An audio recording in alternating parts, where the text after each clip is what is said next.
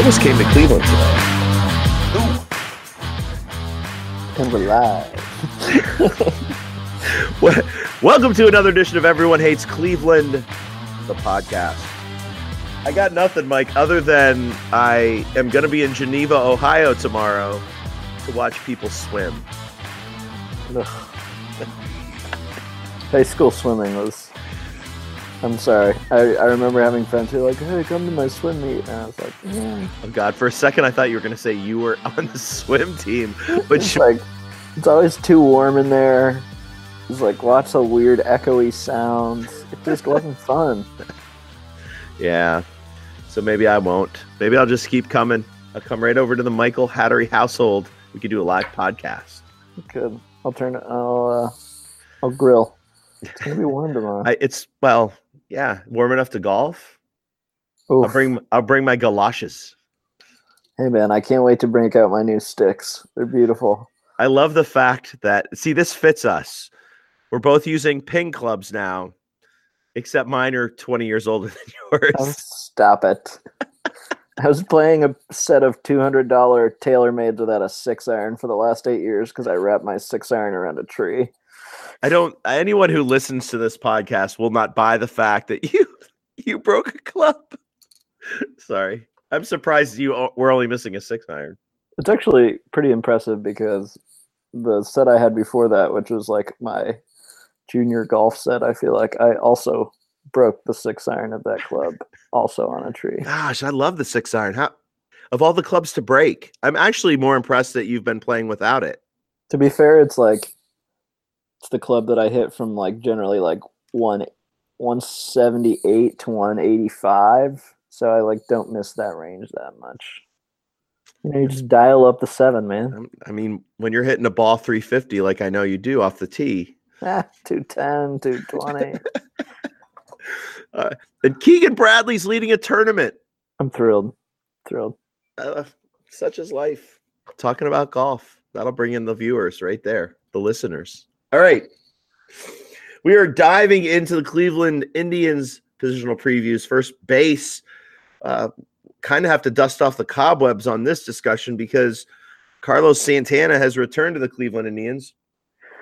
And I, I mean, there's so many different directions we can go with this. Um, Probably You just recycle a podcast, right? I mean, well, I there's some complexity here because if we if we if we go back to that last positional preview first base podcast talking about Carlos Santana, I'm pretty sure that at some point we might have talked about how the manager may not have liked Carlos Santana. Um, and and again, you know, I, I don't know that we should start there, but I, on a level of surprise, Mike, uh, for some reason when they brought Santana back, it literally wasn't even a blip on my radar. Not in that I wasn't happy he's back, but in that I just didn't think that this team would be interested in bringing Santana back at 20 million per.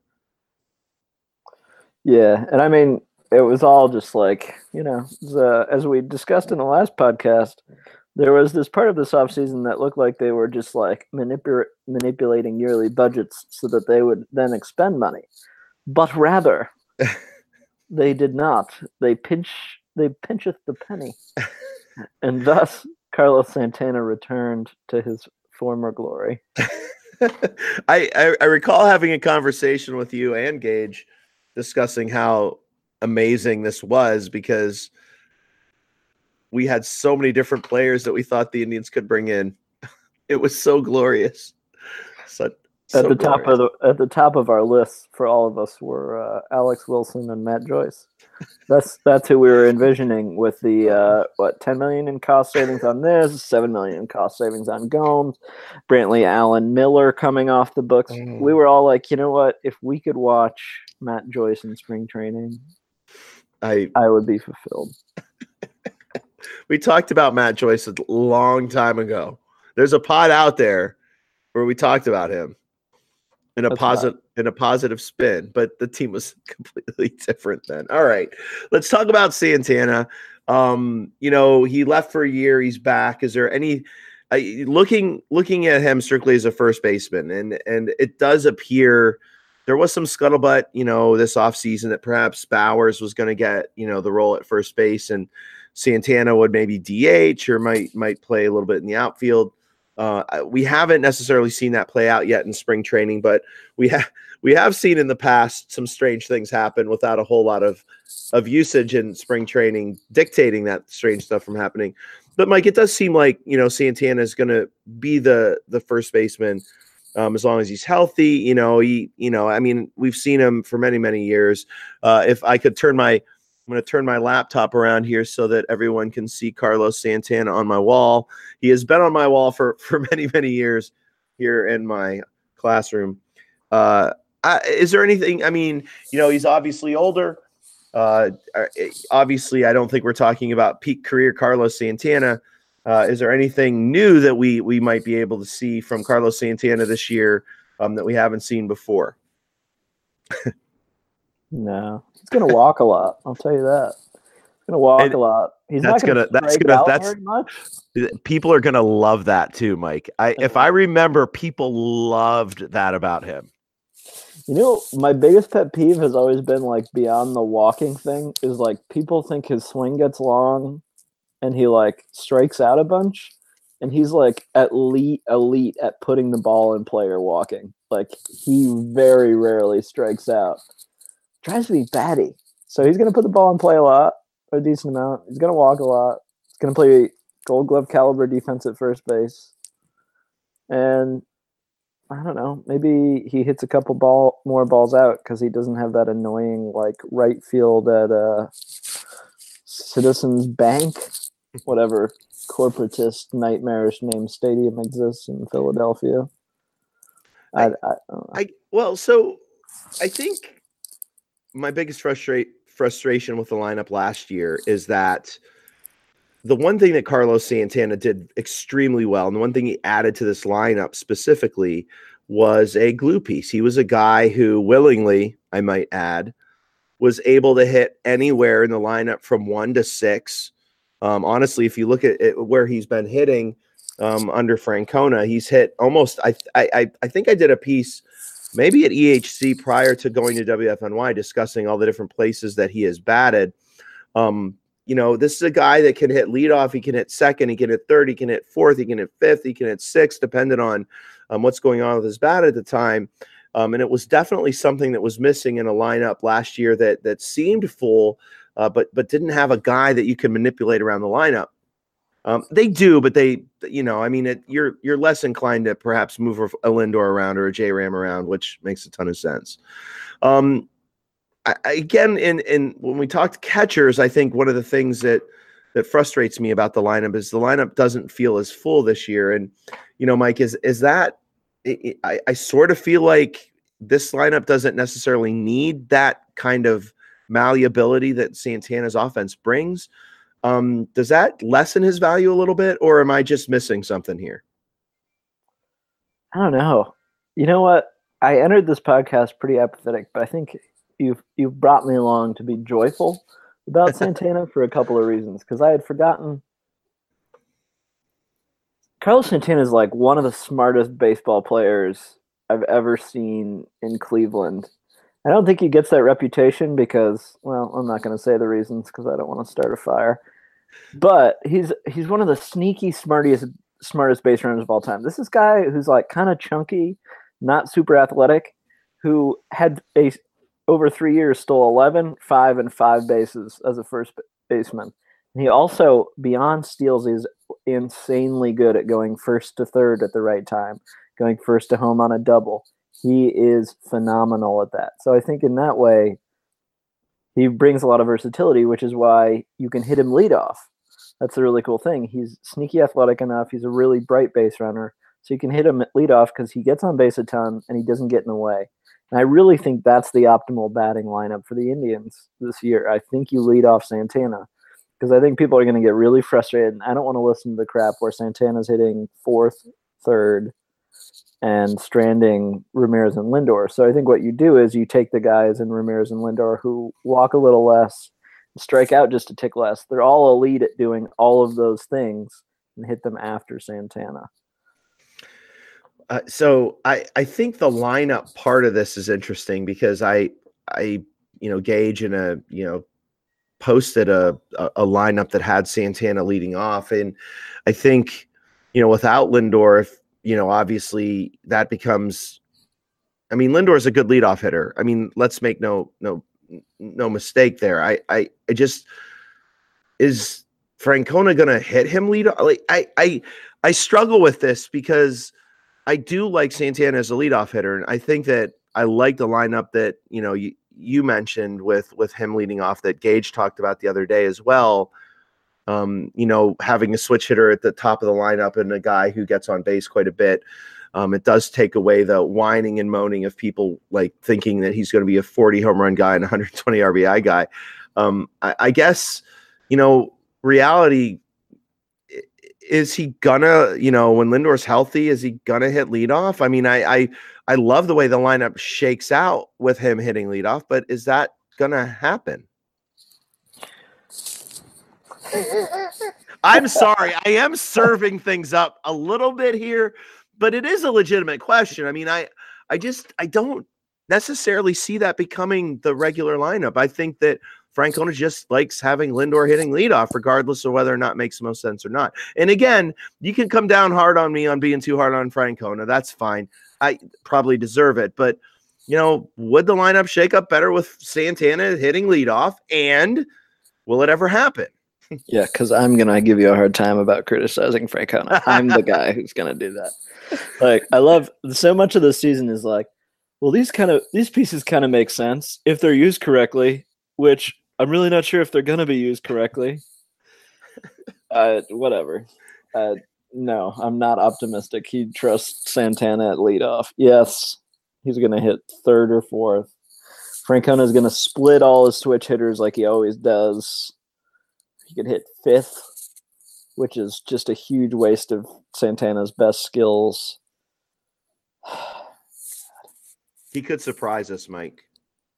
Yeah. All right the deployment's not great. Deployment deployment is a minus for this position. but the great thing is he's a really good defender. Everybody loves him. Players like love Santana. He's funny. They love him in the clubhouse. Yeah, I think I mean I, I think there's a lot of things that that make him a, a boon to this lineup, and I'm glad he's back. Um, I think he had a sneaky good season last year. Um, you know, I, I think playing playing at Progressive Field is going to help him out tremendously.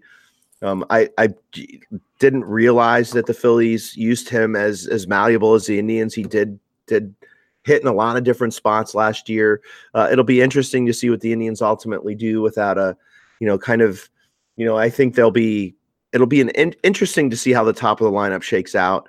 Uh, he should be in that, it, and maybe he's you know, maybe with Lindor's injury, um, you know, depending on how that plays out, maybe he's forced to start him off in the leadoff role, and maybe he just hangs on to it.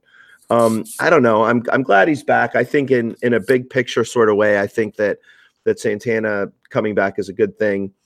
Uh, we shall see how the rest of the lineup plays out. I think a lot of the, you know, you look at catcher, look at first base. I think how valuable these guys become really depends on on some other guys that we'll be talking about. Actually, a guy we can talk about right now, although I think our, our real talk with him will come in the outfield.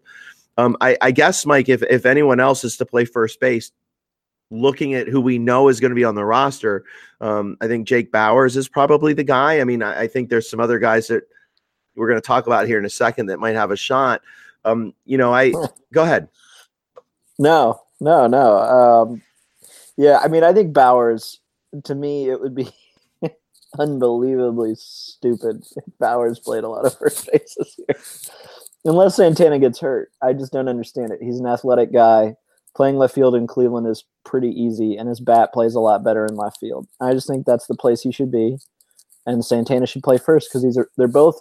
And Bauers can be a plus defender at first. Santana is one now, um, but I just think Bauers, while Santana has always been really willing to play any position to make the team better, which is why he's one of the best players you can have in an organization.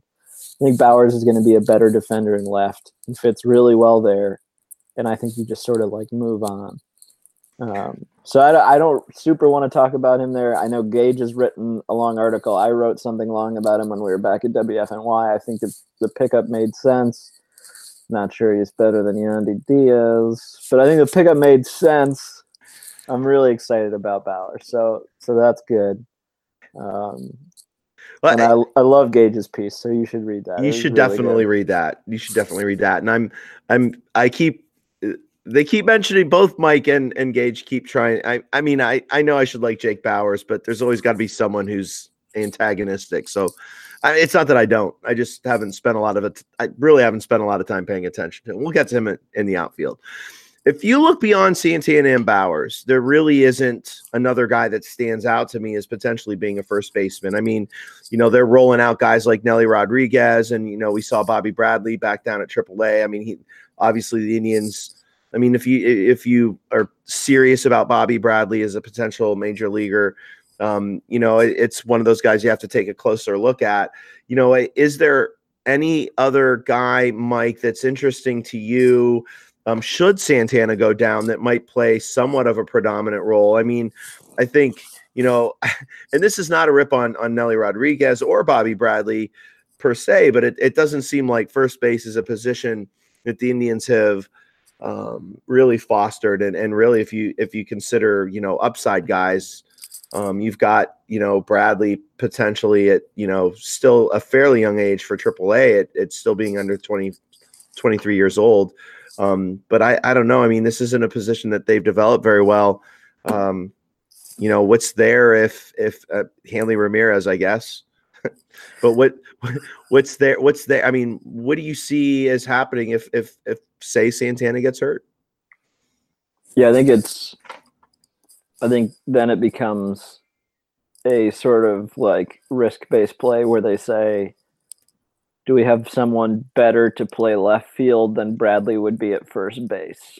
It'll just be like the next optimal prospect to deploy there. I think Bradley has the lead. And I, I do think too, Aguilar was a big, was somewhat of a miss, but I don't blame them for that. I mean, he struggled and maybe he was just never that elite in the minors. I, I think with Bradley, I think it's also important when you talk about organizational depth that first base is a lot like relief pitcher generally, which is very few people are drafted or signed to do it. And if you end up at first base, it's often because you have a good bat, because you need a really good bat to carry there, and you can't play anywhere else defensively. You are so inadequate of an athlete that you can't play anywhere else defensively. I just think that's what, and so I think a lot of guys, like first base prospects, often guys who are playing first base in A ball, in rookie league, and in low A, like those aren't prospects. they shouldn't be there yet. They should be more athletic. So I, I, think lit that fire. Lit that- well, well, I, I mean, I, I, I think when you look at Santana and, and, you know, I think the interesting thing about Santana is he is, as far as first baseman go, fairly athletic guy, and, um, you know, he's sort of literally, I mean, he literally tried to do everything he possibly could. Um, to play in the field and and ended up at first base, and I think had they have moved him there to begin with, it would have been um, to see where he'd be fielding wise now would be kind of interesting, even though he's already kind of at an elite level uh, defensively. So, um, not really much more to go on here at first base. I think you know Carlos Santana. They brought him in. You're not paying a guy twenty million dollars. I don't know. Edwin Encarnacion DH. So, but I mean, I mean, I don't know what they're going to do with the DH position. We'll probably do that last. Um, hopefully by then we'll have some guys that are aren't with us anymore that we won't have to talk about. But um, I, I Can we, uh, can we chat Bradley for like a minute? we definitely can chat Bradley for a minute. Bobby Bradley. Well, I, I, so Mike, I, we've had some fun talks about Bobby Bradley over the years because I think had if he were three years older, we wouldn't talk about him at all. Um, and I don't know if age is the predominant reason why we still talk about him. He's shown some really interesting signs over the years that that have piqued your interest, um, on a very least. Um, as we've gotten closer to AAA, I think there's still a little bit of unknown about him going forward. Uh, you know, talk Bobby Bradley. He is fairly young at 22, um, going to be 23 really soon. Um, is this guy a prospect that can that can be a you know I I, I don't want to go so far as to say an impact bat, but can this guy you know be a you know two WAR guy down the road? Yeah. So this is the tough thing about first base, which I just mentioned is You have to be a really good bat. And Bradley's shown some signs, and there were points where I definitely owned a lot more shares in the Bobby Bradley empire than I do now. Now I'm just sort of like hanging on to a few. He has curbed his strikeout rate in the past, and he walks a little bit, and he has a nice ISO. He's completely overmatched against left-handed pitching. I mean, it's a nightmare. Um, he's just going to be platoon heavily unless he makes some adjustments. He went to AAA and 130 PAs basically just got exposed. The same like K issues that have dogged him at every level of his career. He got absolutely dominated. Um, and he also walked a lot less. And so I think, you know, there's a lot of talk about, you know, like whether Bradley is ready. And to me, there is a whole lot I have to see from an adjustment perspective before I think he's ready. And I think it would be I think it'd be really concerning if they have a major injury with Santana or Bauers because I think I think they don't really have a lot of help at first base, and I'm not optimistic. And I think Bradley could be a good first baseman long term, but after last season, he just doesn't look ready. Um, and there are some huge, huge problems in terms of him tapping into the power and making enough contact. So, I mean, yeah, I'm, I'm I'm pretty skeptical that Bradley makes a positive impact if he's relied on in 2019. His his season last year overall, I think, was very interesting. Not only that AAA jump that that really was, uh, you know, when you go to Columbus, your expectation for a power hitting first baseman with pretty decent with a pretty dis- decent walk rate, you know, your hope is you don't see a guy go from you know a 25% K rate to almost 35% um, and then see the walk rate drop on top of that. So, um, I, you know, again, there there is maybe there was adjustment that wasn't made. Maybe maybe something else happened. It's hard to know. But uh, the Indians aren't known to move a guy that young up to AAA unless they think he's ready, or unless they think that you know he's got some nicks and dings that he needs to work out. So they didn't move him up there without knowing that they thought that maybe he could make that jump. So his his first six his first six seven weeks here at AAA this year um, will be a, an interesting watch because uh, this could be. I mean, he's already dropping off a lot of people's radars.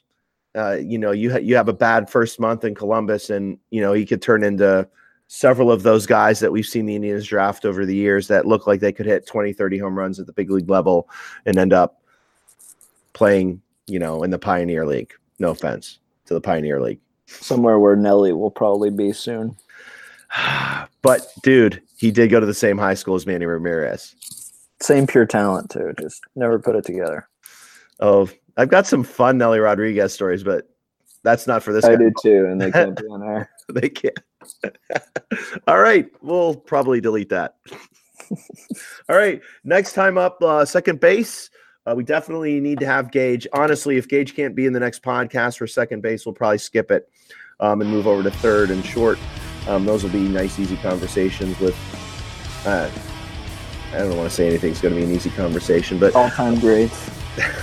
uh, Gage Gage will be here talking second base uh, with, with Jason Kipnis, resuming his role as our second baseman in the last year of his contract. Jason Kipnis stand Gage will coming up soon. We should, the podcast. We should let him go solo. Yeah, it's like 20 minutes. Yeah, I think it. I think it's gonna be okay with Jason. All right, we'll close it up there. Uh, two podcasts in one day. I might even post them on the same. Woo! Woo! We're back. Oof. All right, go tribe. Peace.